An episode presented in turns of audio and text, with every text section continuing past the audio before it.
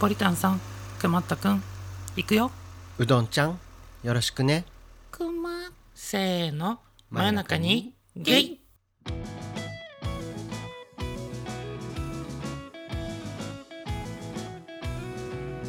はい皆さんお世話になっております。真夜中にゲイです。このポッドキャストは東京在住ほのぼの系お兄さんゲイカップル2人がどちらかが死んでも悲しくならないように真夜中にこっそりと会話をしている番組です念願だったポッドキャスターさんとのコラボ会ということでド緊張しているうどんとモーニング娘。メンバーのコスメポーチの中身が気になる陽介の提供でお送りします提供でお送りします。お送りしていきますはーいということではい。本日あの陽介くんにああの眉毛にいらしてもらってるんですけれども、ようこそ眉毛へはい、お邪魔します。ポリタンさんすみません。でちょっと冒頭から質問しちゃうんですけれども、はい。何ですか？モーニング娘。のメンバーのはいコスメポーチの中身が気になってるんですか、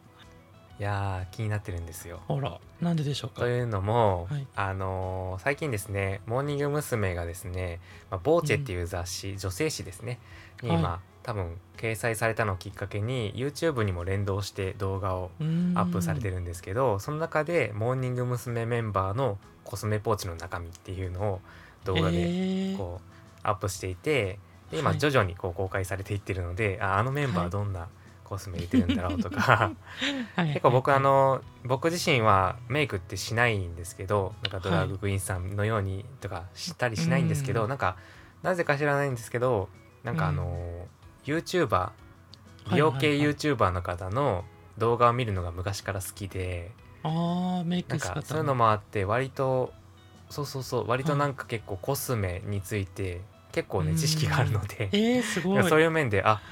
あのメンバーあれ使ってるんだ。ああのデカデパコス使ってるんだ、みたいなえーそういう視点でちょっと気になって僕はハルプロ好きなので、はい、はい、そのモーニング娘。メンバーのコスメポーチが見れるっていうのを楽しみに今生きてます。はい、ありがとうございます。いつかあのよ、はい。洋介さんの、はい。あのカバンの中身のねあの 動画もぜひ撮ってもらえたら嬉しいですね。いやいやいやいや誰にも需要ないですからそんなの。ね。ということで、はい。あの今回はあのポはい。ッドキャストでお一人であの番組されてます「今夜は陽介と語りませんか?はい」あとはあのお二人での番組「ラテン女と日本人ゲイのカタレッジフィエスタ。はい」であのパーソナリティをされてます陽介さんにお越しいただいてまして前編後編の合わせて2話を二人でお話ししていきたいと思います、はい、お願いします。今回はコラボということで僕うどんも今回あの今夜は陽介と語りませんかさんの方にお邪魔させていただいておりますので、はい。ぜひ今夜は陽介と語りませんかをあの聞いてみてもらえたらと思いますはい、ぜひお願いします。ではまずあのはい、陽介くん自己紹介なんかをあのお願いしてもよろしいでしょうか？えーはい皆さん真夜中にゲイをお聞きの皆さんはじめまして陽介です、えー僕は31歳で、えーゲイなんですけれども、えー一人番組ポッドキャスト番組「今夜は陽介と語りませんか？と」えー相方のリリーさんっていう女の子と2人でやってる番組「ラテン女と日本人ゲイの語りチフィエスタ」という2人、え2つの番組をやっております。えー今夜は陽介と語りませんかの方がですね2021年の5月約2年前から始めまして、えーまあ、僕が普段こう生活している上で聞き役に回ることが多いんですけど、うん。まあ、そうやって聞き役として生活している、えー30代ゲイの僕陽介が普段なかなか人に話せないことだったりとか、こうその時思っていることなどをこう一人語りするっていう、まあ、会話欲 解消系ポッドキャストという体でやってる番組です。はい、でもう一つの番組が、まあ、通称ラテジャパっていうんですけども、えー去年の10月から始めました、まあ、ラテン女のリリーさんと一緒にやってる、え2人のポッドキャストです。でリリーさんとは、まあ、リアルで10年来の友人なんですけども、えーまあ、僕のよりその部分がこう垣間見える、うんこうよりわちゃわちゃとした空気感を楽しめる番組かな番組かなと、はい、思ってますので、まあ、その2番組もし聞いたことないよって方がいらっしゃったら聞いてほしいなと思っております。よろしくお願いします、ありがとうございます。お一人で2つの番組をされているってだけでも、かなりあの活動的というか、精力的に、ね、あの配信活動されていて、プラス YouTube の方もね、アカウントがあって、音声の方配信されてらっしゃいますけれども、そうですね。うん、うん。ね、あの序盤の方は、はい。あの実際の映像もあったりなんかしちゃったりして、ね、あの陽介君をこう感じることがうん。できるのでよかったら見ていただきたいんですけれども、そうですね、またこの2番組ともまた違った陽介くんが見れるというか、はい、お一人の方はうん。こう割と真面目にあとこう言葉も選びながら あのお話しされてる陽介くんなまあまあね印象ですけどもうんうん。お二人の方だとあの相方のリリーさんのこう自由なというか あのねだいぶ楽しい方ですよね。そうですね。の影響か あのそうですね。陽介くんのこう明るい部分だったりとかこう素のお茶目な部分が出ちゃったりなんかしちゃったりして、ね、また こうはい。さまざまな陽介くんをね感じられる番組なんかと思いますので、はい、皆さんもぜひよかったら聞いてみてもらえたらと思います。はい。よろしくお願いします。はい。あの今夜は陽介と語りませんか？の方ではですねあの僕も毎回あのエピソードを配信されるごとに楽しみに楽しみにあの聞かせてもらっていて何回も聞く時もあるんですけれどもいやはい。嬉しい。あのもしも真夜中にゲイの方であの陽介くんのポッドキャストを聞いたことがない方のためによろしければおすすめのエピソードなど教えていただきたいんですけれどもありますでしょうか？はい、えー今夜は陽介と語りませんかがまあ明確なこう時期とかではないんですけども、まあ、シーズン1シーズン2ってやってまして、えーシーズン1の方の、えーハッシュタグ60回なんで60回目のエピソードですね、うん。これが、まあ、理解しようと努める行動は、えー未来の安寧につながるはずっていうタイトルなんですけど、はい。まあこの回はですねまあ主にこうお便りいただいて、まあ、母親の、僕の母親の病気のこととかについて割とこう、うん、ぶっちゃけというか結構トロ、うん気持ちを吐露してる回なんですけどまあ僕のこのポッドキャストやってる理由の一つとして、まあ普段こう実生活では吐き出せない気持ちっていうのを吐き出す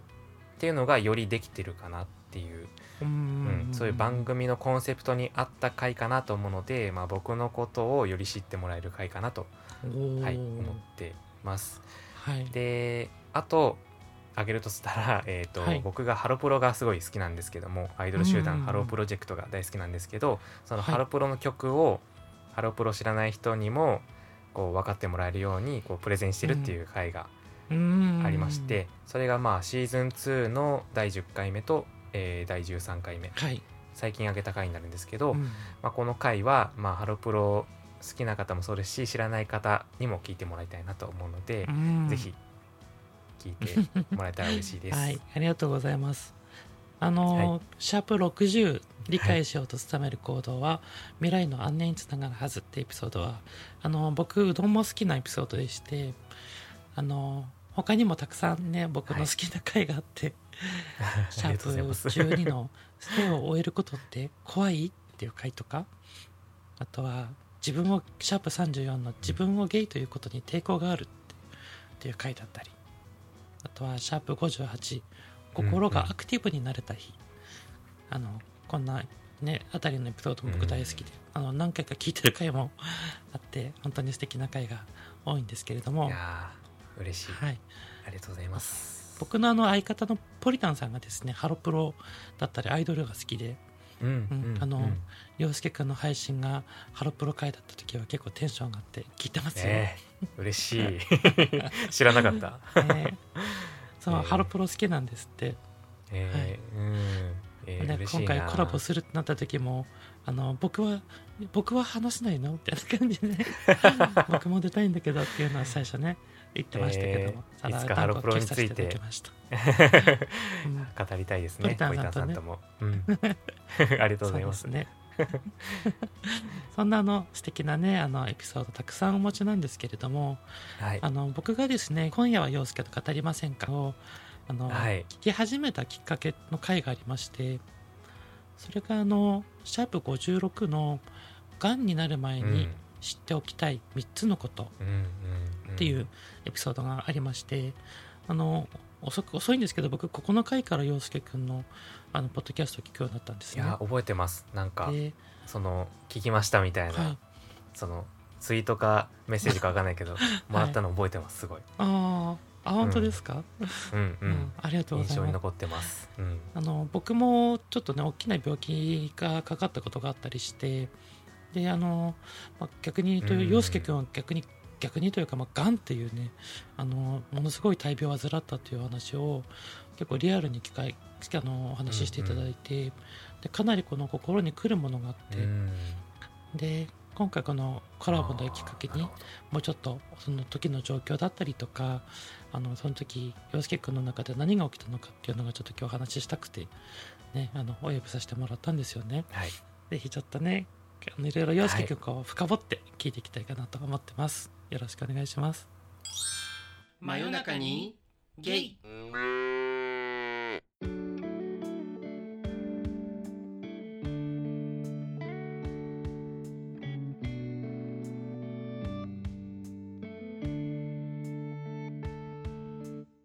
ではまずあの陽介君はその数年前にがんっていう告知を受けて、まあ、闘病された経験があの終わりということなんですけれども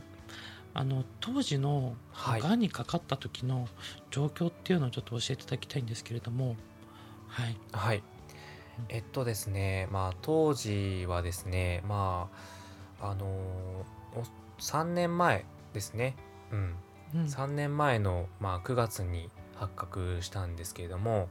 えーまあ、現在の、はい。今お付き合いしてるパートナーがいるんですけどその現在のパートナーと付き合って1年ぐらい経った頃の、うんうん。話でした。で僕はその時まだ実家に住んでおりましてで、まあ、その時父と母と妹と一緒に暮らしていました、でまあその時にまあ発覚したのがはい。2020年の9月だったんですけど、まあその3ヶ月前ぐらい、まあ、6月ぐらいから徐々にこう体調が優れない日が続きましてまあ、うん最初の方はちょっとなんか熱が上がったりとかあとは咳が出るとかっていう症状があったのでまあ時期も時期だったのでコロナなんじゃないかなっていうのが。あって、うん。検査したりしたんですけど全然違う陰性だったりして、うんでまあ咳も出るっていうことだったので呼吸器内科に通ったんですけども、まあ2ヶ月ぐらい全然原因がわからない時期が続きましてうんでなんだろうなんかただの体調不良なのかなとかなんかこう呼吸器内科の先生は、まあ本当に夏風邪みたいなもんじゃないかみたいな風に長らく言っていたので、まあそうなのかなみたいな風に思っていたんですけどまあその呼吸器内科の方で、まあ本当に全然治らないねってなったので血液検査をしたんですね。でその血液検査でなんか炎症反応みたいなのがすごい高かったのでまあこれはなんか、なんだろう。例えばなんかのウイルスに感染してたりすると上がる数値だっていうふうに言われてでその時に、まあ本当にその検査が2回受けたんですけど全然数値が変わらないということだったので、まあ、うん。多分おそらくひどくはないと思うけど念のため検査しとこうかっていうことになりまして。はい。で念のため念のためで大学病院で検査を受けたところ、そこでこう腎臓に腫瘍があるっていうことが判明しましてまあ、その時点ではがん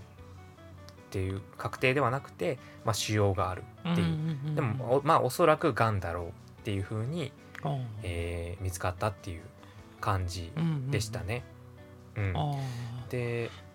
まあその後にまあ本当に何だろう。まあ突然まあ自分的には本当に突然まあなんだろう予感みたいなのはね。まあ一応ああったはあったんですよ。なんか可能性の一つとしては、でもまさかうんうんっていう、まさかないよなみたいな思いがあったのでね。やっぱりこう告知された時はすごい衝撃というか、まあどこかこう他人事のような感じうんでうんうん。なんかまあ涙も出ないみたいな感じでしたね。本当になんか、うん、はいはいはいはい。それこそ、うん、フィクションの映画なんかを見てるような感覚で宣告を受けました。うん、なるほうん。なんかどもう本当3に年ぐらい前のことなんですねあそうですそうです。本当に。もう3年経つのか、それこそもう3年前のはい。今って本当に原因が分からずに体調不良で、まあ、原因が分からないって結構続くと怖いんですよね。すごい、そうですよ。不安になりますよね。うん、だからそういう意味ではこう告知された時なんかがんっていう衝撃もあったんですけどうん。なんか原因分かった。っていう風になった時はそういう意味では安堵したっていう面もあったりします。うん、ああうん。自分も近しい経験はあるんですけど、うんまなんかこう人生が人生がこう終わってしまうような感覚というか、ううん。んまあまあがんになったからといって必ず死ぬとも限らない世の中ではあるんですけど、そうですね。うん。ね、一種こう人生の中のこうね句読点じゃない句読点じゃないや。こう一個の文章が途切れてしまうような感覚というかなんかそんな感じがね芽生えたのは僕も覚えてますね。うん。うん。がちなみにそのあの先ほどそんなに涙が、ね、流さなかったっておっしゃってたんですけどもあの、うん。死ぬかもしれないって思った時にうん。命は惜しい、もしくは命がなくなるの悔しいみたいななんかそんな感覚ってありましたか？うーんまあこの「惜しい」っていう言葉悔しいとかっていう言葉で言うと感じなかったかなって思いますね。で、まあ、それなぜかというと、まあ、本当になんか命が惜しいというよりかはやっぱり最初は本当にどこか他人事のような感覚でその告知を受けたので、なんだろう本当にいざ手術を受けるっていう時まで全然実感なかったです。うん。僕はその手術を受けてあの片方の腎臓はもう一つ丸々取っちゃってるんですけど、うんうんあのその手術をする前にまあ大抵見つかったらこう手術すぐに手術するんですけど僕の場合は結構もううん。腫瘍が大きくなってしまっていてなんかこうまずこう腫瘍を小さくしてからそう手術しますよっていうなんか術前療法っていうなんか手術する前に抗がん剤打つみたいはいな治療をしていたんですけどその期間もまあなんだろう。この左側にがんあるのかっていうなんかあまり実感が湧かないような感覚で、うんでもやっぱりいざこう手術してお腹開けますよみたいなせこの説明をされた時に初めてこうなんだろうめちゃくちゃ怖くなったというか。なるほど、うんなんかこうやっぱり命が惜しいっていうとなんかすごいなんか後悔とか、うん。まあなんか今今までの人生に自分のなんかやり残したことがあるとかってそういう感情なのかなと思うんですけど、うん。僕はどちらかというと本当に死ぬのが怖いっていう気持ちの方が強かったかなと思いますね。あうん、あなるほど、まあ、実際その手術する時になって、うん、怖くなったっていう感じなんですね。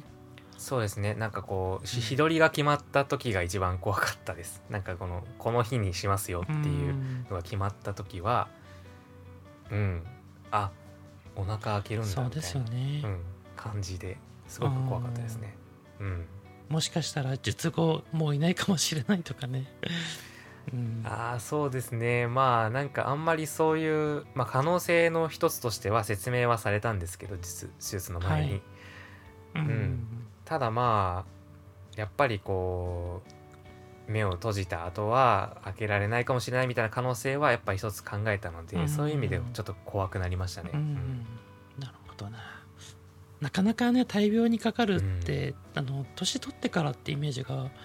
多いので、なかなか20代の、ね、時にうん。経験するものじゃないっていう印象もあったから余計こうしなんて言うんでしょう衝撃が強かったのかなとも思いながらね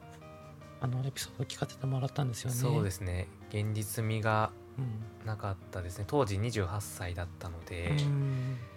まさに突然こう降りかかってきたみたいな感じでしたね。そうですよね。いや僕もはい。同じ体験をしたのが28歳だったので、お。うん、なんか共通点。30手前でこういう感覚になるんだって、はい。うん。感じましたね。うん。うん、ちなみにその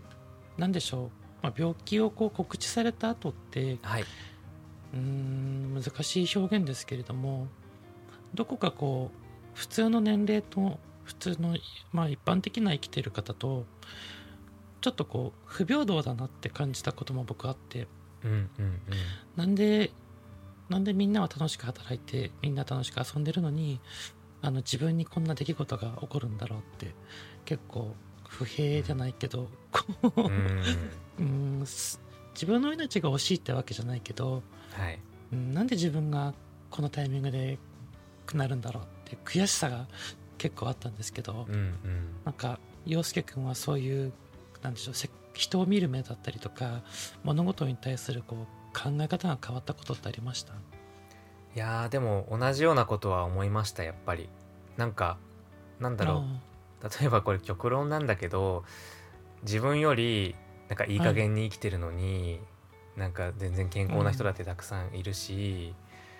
なんかこう、うん。やっぱなんで自分なんだっていう風にこう何にでも対してもこう憎むような感情っていうのは最初というかまあ実感徐々に実感してきてから襲ってきましたねそういう感情が。うん、あー。でまあ僕がんが発覚した時にこの最初に検査してがん。を告知された病院とは別の病院をもっと大きな病院に転院したんですよ。はいはいで、まあ、そのタイミングであのコロナウイルスのあの検査で陽性が出てしまって、うーん。ですぐにこう入院できないっていう風になってしまったんですよね。でまあそれはですねまあなんか後々こうちゃんと検査したらなんかすぐに陰性が2回出て陽性だったんじゃないかっていう風に出て、まあ、それも結構なんか、あのやるせない気持ちになったんですけどうなんかこうがんって分かってる、まあ、やっと病名判明したのになんかこうはい治療も始められないし、なんかこうん。うめちゃくちゃこうその時のコロナの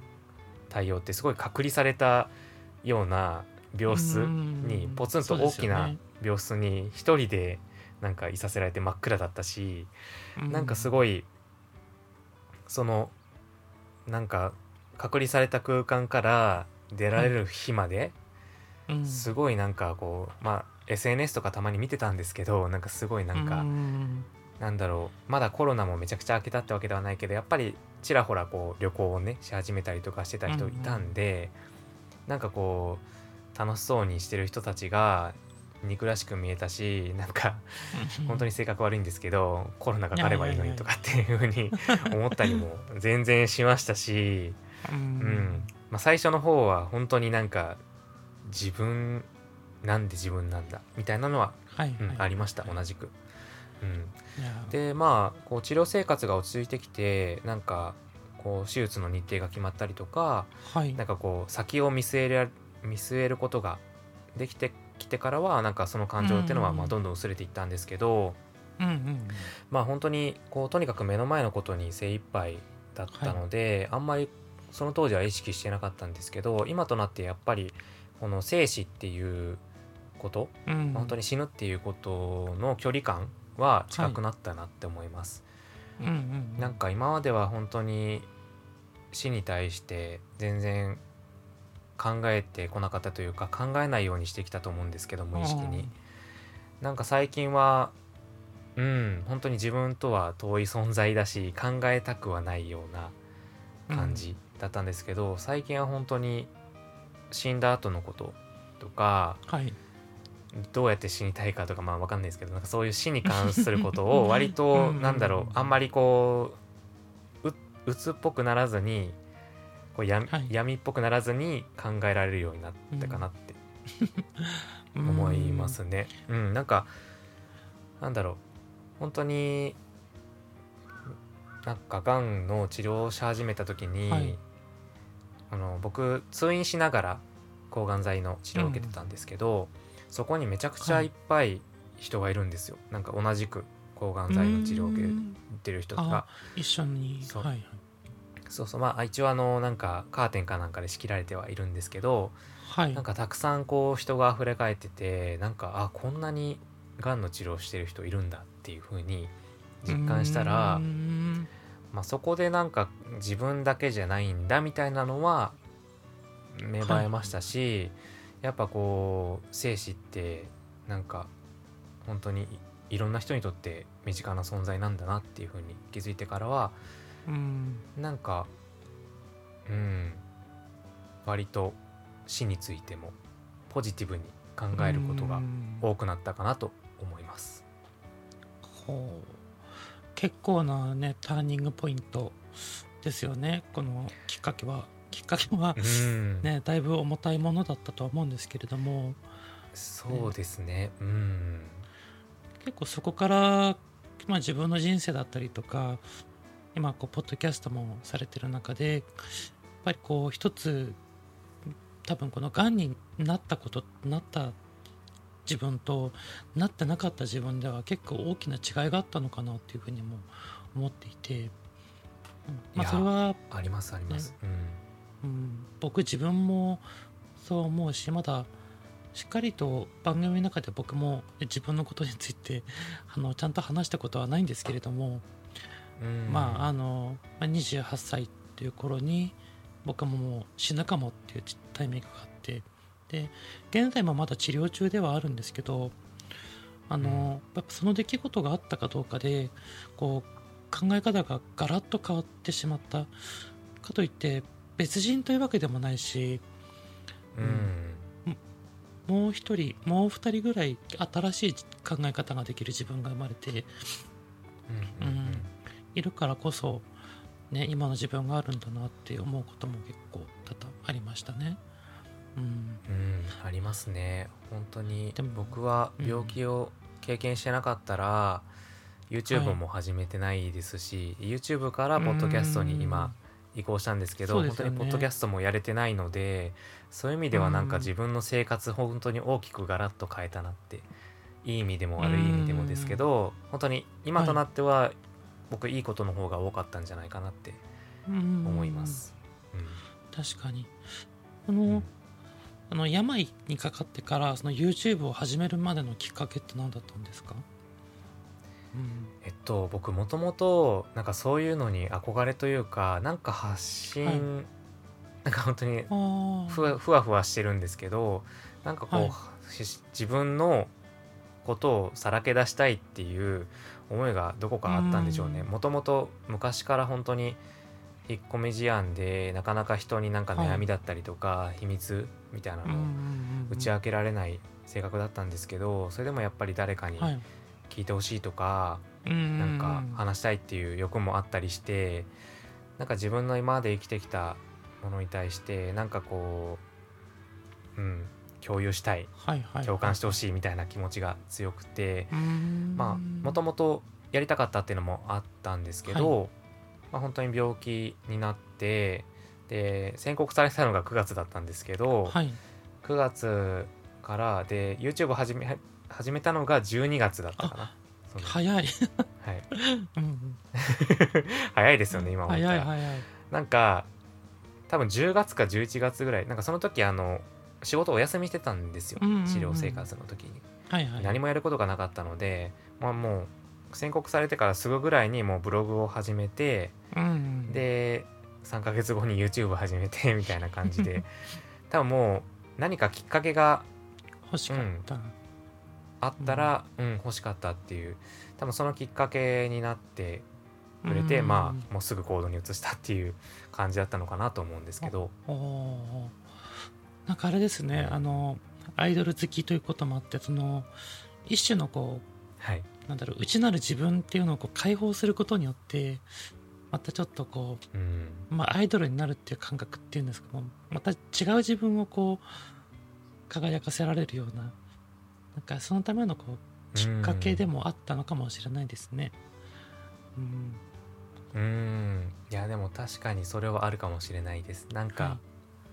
自分自分が自分のこといいって言ってるだけじゃ思ってるだけじゃやっぱりなんか限界があるというかう、ん。なんかこう他の人から自分のいいところだったりとかなんかそれこそなんか自分が不安に思ってることを共感してもらうって、はい。なんかすごい自分の自信だったりとかにつながるなってここ数年本当にこのなんかポッドキャストだったり YouTube やっててめちゃくちゃ実感しててはいはいはい。なんかそう思うとなんかアイドルうん。ってなんかそれの大きいバージョンなんかなってちょっと思ったりして。あますね。うん、じゃあ人生のオーディションに打ち勝ったって感覚でしょうかね 生きるか死ぬかあのそうですねう。んうん、いわばいわばそうですね。ね確かに。でねあの2つの番組されていてどちらもあの陽介くんのまた別の顔がそれぞれ見えるっていうところもあのまあ一人でいるねあの陽介くんっていう自分の中のだからなんだろう一人の陽介くんもいるし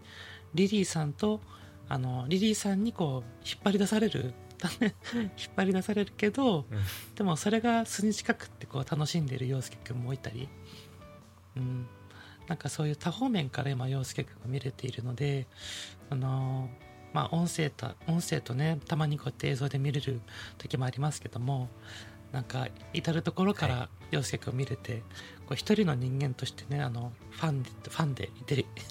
ファンになってる気持ちはしますね。うん推しってやつですね 嬉しい。推しえ嬉しい。推しメン僕押され押されたいですすごい。いやーもう僕本当にひ一人でね。一人でやってるポッドキャスターさん全員あの推しなんですけどもその中でもやっぱりこうやってあのご自身をこうさらけ出して素の自分で戦ってる陽介君っていうのはあのまあ飾ってなかったりするしあのリリーさんにあのさらけ出されたりとかもあり いろいろありますけどそ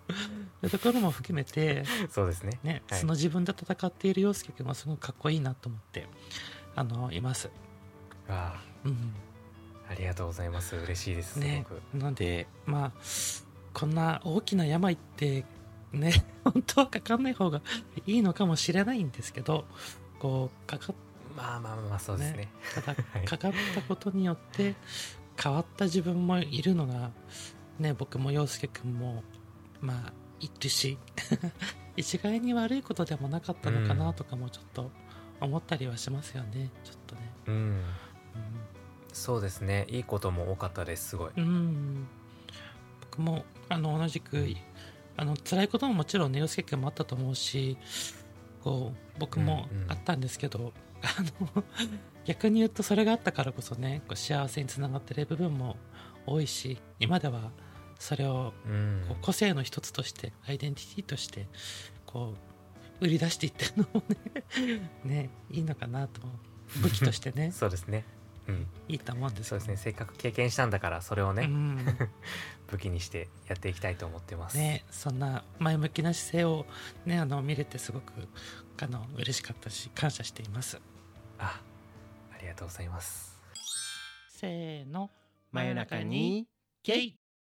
じゃあそんなあの大病を患ったあの陽介先輩からですねあの大きな病を経験してみて、あの今から備えておけることっていうのがあればあの教えていただきたいんですけれども、ありますでしょうか？はい。えっとまあ僕自身はまあ大きな病気って言ったらがんしか経験がないので、まあがんの、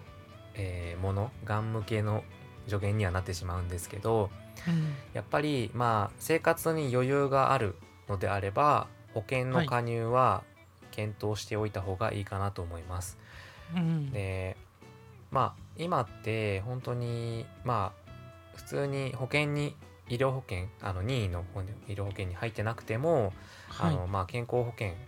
あの国民健康保険で、まあ、その医療費の上限だったりとかっていうのはあるので、まあ、全然そのまあなんだろうめちゃくちゃ大金を払わないといけないっていうわけではない、まあ、上限としては例えば8万円までとか10万円までとか10その年収によっていろいろ区切られているので、まあ、その月あのまあ10万程度払うことになると思うんですけど、なんか何百万払うとかではないんだけど、やっぱりその固定でやっぱうんがん。治療ってやっぱり高額なのでそのやっぱり上限に達してしまうんですよね毎月。うんうんただその毎月の支払いって結構地味にしんどいですし、まあ、仕事休むとなるとやっぱりあの、まあ、傷病手当っていうのを、まあ、毎月受けうん受け取ってるんですけど、その傷病手当ってもすぐもらえるんじゃなくて申請してからかなり先にもらえるものになるので、結構ラグがあったりして、国のうんねそういう助成金みたいなのがラグがあったりするのでやっぱりこう開始してから半年ぐらいは割とその治療費を払うのにしんどい思いをしたっていうのが僕はあったので、まあ、はいはい。蓄えが、もしもの時の蓄えがないのであればその毎月何千円か払う、あの保険っていうのに加入した方が、まあいいのかなもしのもしもの時のためにはいいのかなと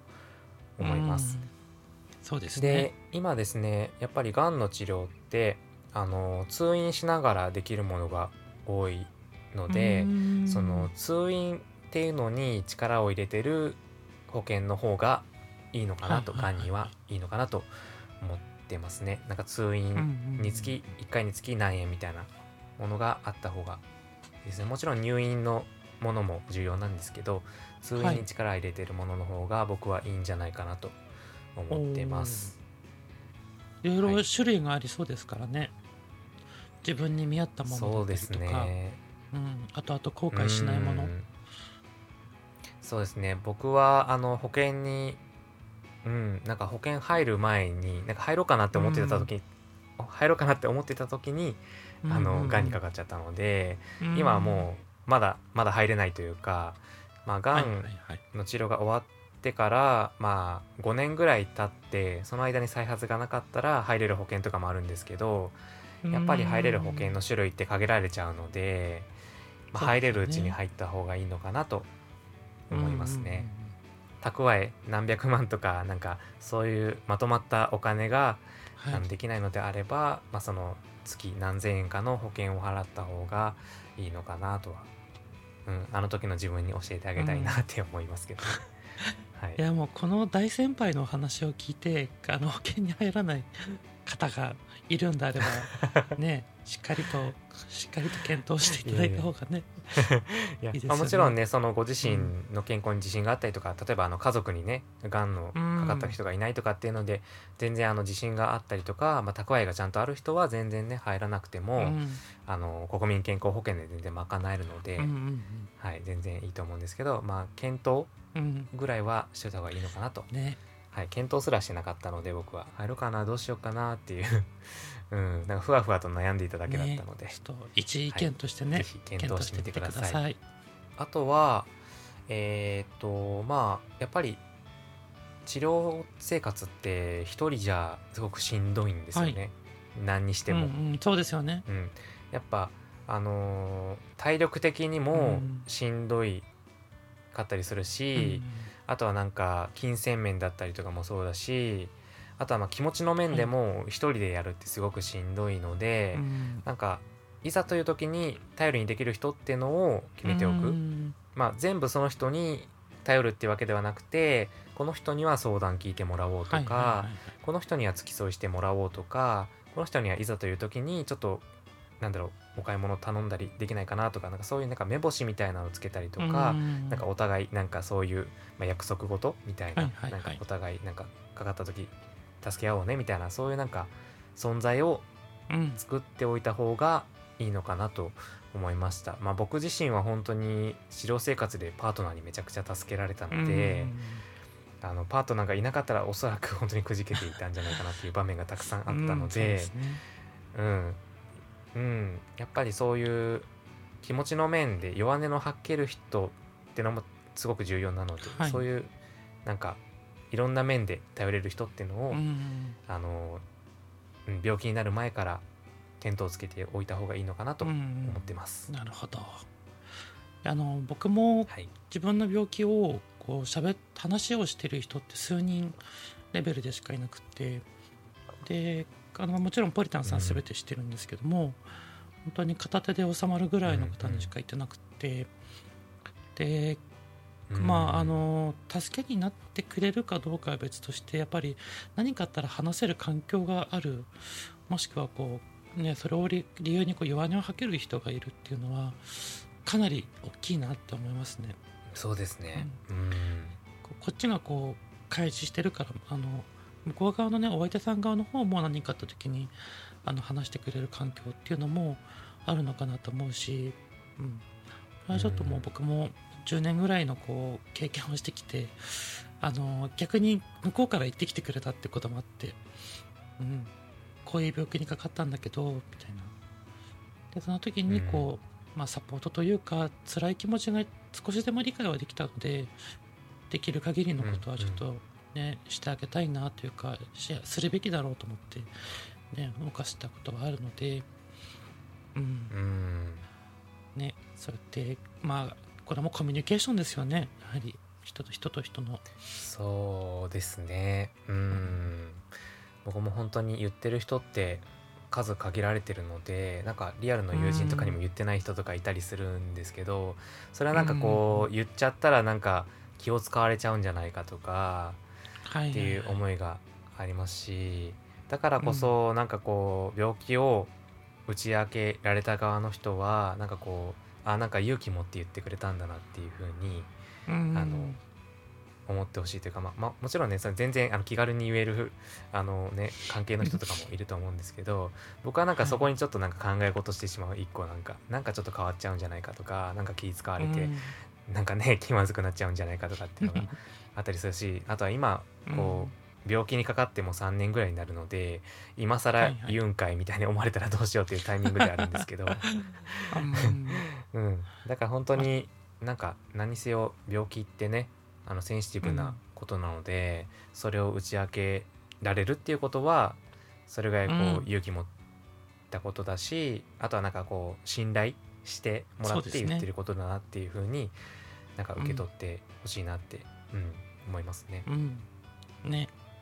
あのー結構大事なことを言われた側も大変ですけどね。あのまだそれだけ信頼してくれてるんかっていう思いにもなったりもしますから、ね、うん。いろんな方とかってまた交流して話すタイミングが来れば、ね、話す時が来るだろうしそこ待てばねいいのかなと思いますね。ちょっと。うん。うん。そうですね。じゃあちょっと最後に陽介くんとですねあのうどんの2人でですね、あの短編音声ドラマというものはい。を作成させていただきました、はい。はい。こちらの前編後編の全2話でねあの今日は前編をで後日上がる後編の方にあの残りを配信したいかなと思うんですけれども、タイトルは「はい、シンジ君とたたりも OK」という タイトルです。はい はい、あの台本を陽介君に送らさせていただきましてはい。あのこれから2人で演じていきたいなと思いますので、はい演じていきたいと思います。ね、お付き合いいただけたらと思います、とても感動できるエピソードになってますのでそうですうん。ぜひ聞いてみてもらいたいと思います、それではお聞きください。真夜中にゲイ。音声ドラマ「シンジ君とたたりもっけ」とある一家に飼われていたフクロウの妖怪たたりもっけ妖怪として温かい家族に取り付き生活を送っていたある日温かい家族はたたりもっけの呪いの力でたたりもっけの意志とは関係なく一家心中を図り亡くなってしまった。取り付く家族がいなくなり途方に暮れる中悪い妖怪たちにもいじめられ悲しい毎日が続いていた。そんなある日ポカリシンジと名乗る男の子に悪い妖怪たちからのいじめに救出されたたたりもっけポカリシンジ君とたたりもっけこの出会いは運命なのかそれとも因縁なのか。やめてくれよ。痛いよ。お前飼われていた家の奴らが一回心中して捨てられたんだってな妖怪のくせに情けない奴だぜ。しかも俺らみたいな弱小妖怪たちにも歯向かえないなんてなんて哀れな奴なんだ。僕だって好きでこうなったわけじゃないんだ。おいお前ら何やってんだ？一番はやめろ。なんだお前。人間のくせに俺ら妖怪が見えんのか？どうだ。怖いだろ。お、おい、そこの少年、すぐに逃げるんだ。人間が妖怪に勝てるわけないよ。は早く逃げるんだ。逃げちゃダメだ。逃げちゃダメだ。逃げちゃダメだ。行くよ。くまったくん初号機。あの子を助けるんだ。キュイーン、キュイーン、キュイーン。くらえ必殺ベアファントムレーダー。ギュイ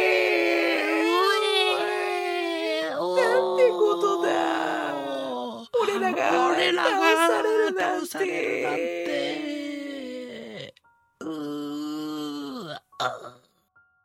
お、おい、そこの少年。その力は一体。い、いや、その前に、助けてくれてありがとう。僕は妖怪たたりもっけ。見た目はフクロウだけど、幼い頃に親に殺された子供の妖怪だよ。君はなんていう名前なんだい？たたりもっけくん、はじめまして。僕は、シンジ。ポカリシンジって言うんだ。悲しみにとらわれている妖怪たちの最後の願いを叶えるために戦っているんだ。そうだったんだね。ありがとう、シンジ君。人間に救われるなんて初めてだから、こういう時、どういう顔をすればいいかわからないよ。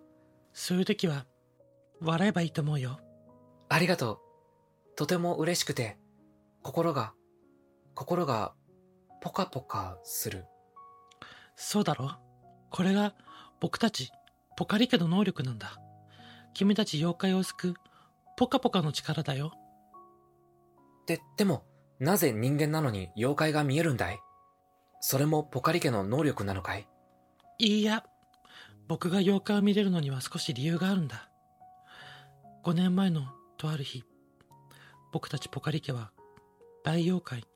ポリテングに殲滅させられそうになっていたんだ。家族のみんなが次々と倒されていく中、戦闘中に両目を失ってしまった僕に、何かが近づいてきて、赤く輝くこの目をくれたんだ。それから僕は、このもらった両目のおかげで妖怪を見ることができるようになったんだよ。でもどうして、あの時、何かが僕にこの赤く輝くこの目をくれたのか、助けてくれたのか、気気になっているんだ。だから僕は、その声を頼りに、この目をくれた何かが一体誰なのかを探して、ありがとうっていう感謝の気持ちを伝えたいんだ。そうだったんだね。君にはそんな過去があったんだね。まあね。でもほら、今の僕はとても元気だ。たたりもっけくんは今、取り付く人間はいるのかい？いや、ついこの間、みんな、僕の家族は死んでしまったよ。そうか。なら、僕に取り付いてくれないか？なぜだか僕は、君と一緒に旅をしたい気分なんだ。いいのかい？僕は妖怪だよ。君の肩にいる小さなクマのロボットとは違って、危ない存在なんだよ。クマってこの子かい？この子はクマったくん。僕の相棒さ。安心して。この子もだいぶ凶暴だから心配ないよ。ね、クマったくん。クマ可愛いじゃないか。いやいや。ほら、こうしてお腹をくすぐると怒るんだよ。てめえいい気になってんじゃねえぞ、クマいてまうぞ、クマクマったなほんとだ。ちゃんと凶暴だね。じゃあ、僕と一緒だね。わかったよ。君に取り付かせていただくよ。よろしくね、シンジ君。ありがとう。じゃあ、早速だけど、次の困っている妖怪たちのために、出発だあははははは。あははははは。ポカリシンジ君、クマッタ君、そして、妖怪タタニモッケの新たな旅が始まっていくのだった。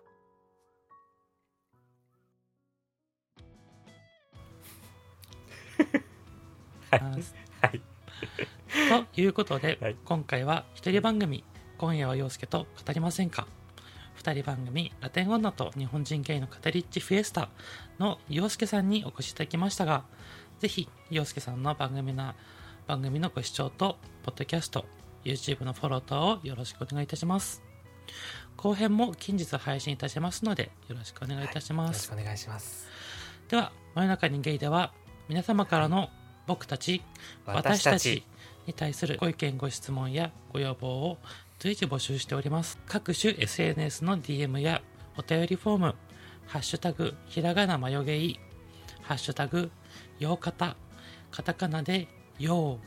漢字で語るの方ですね。なのでバンバンバン皆様の声を届けてもらえたらと思います。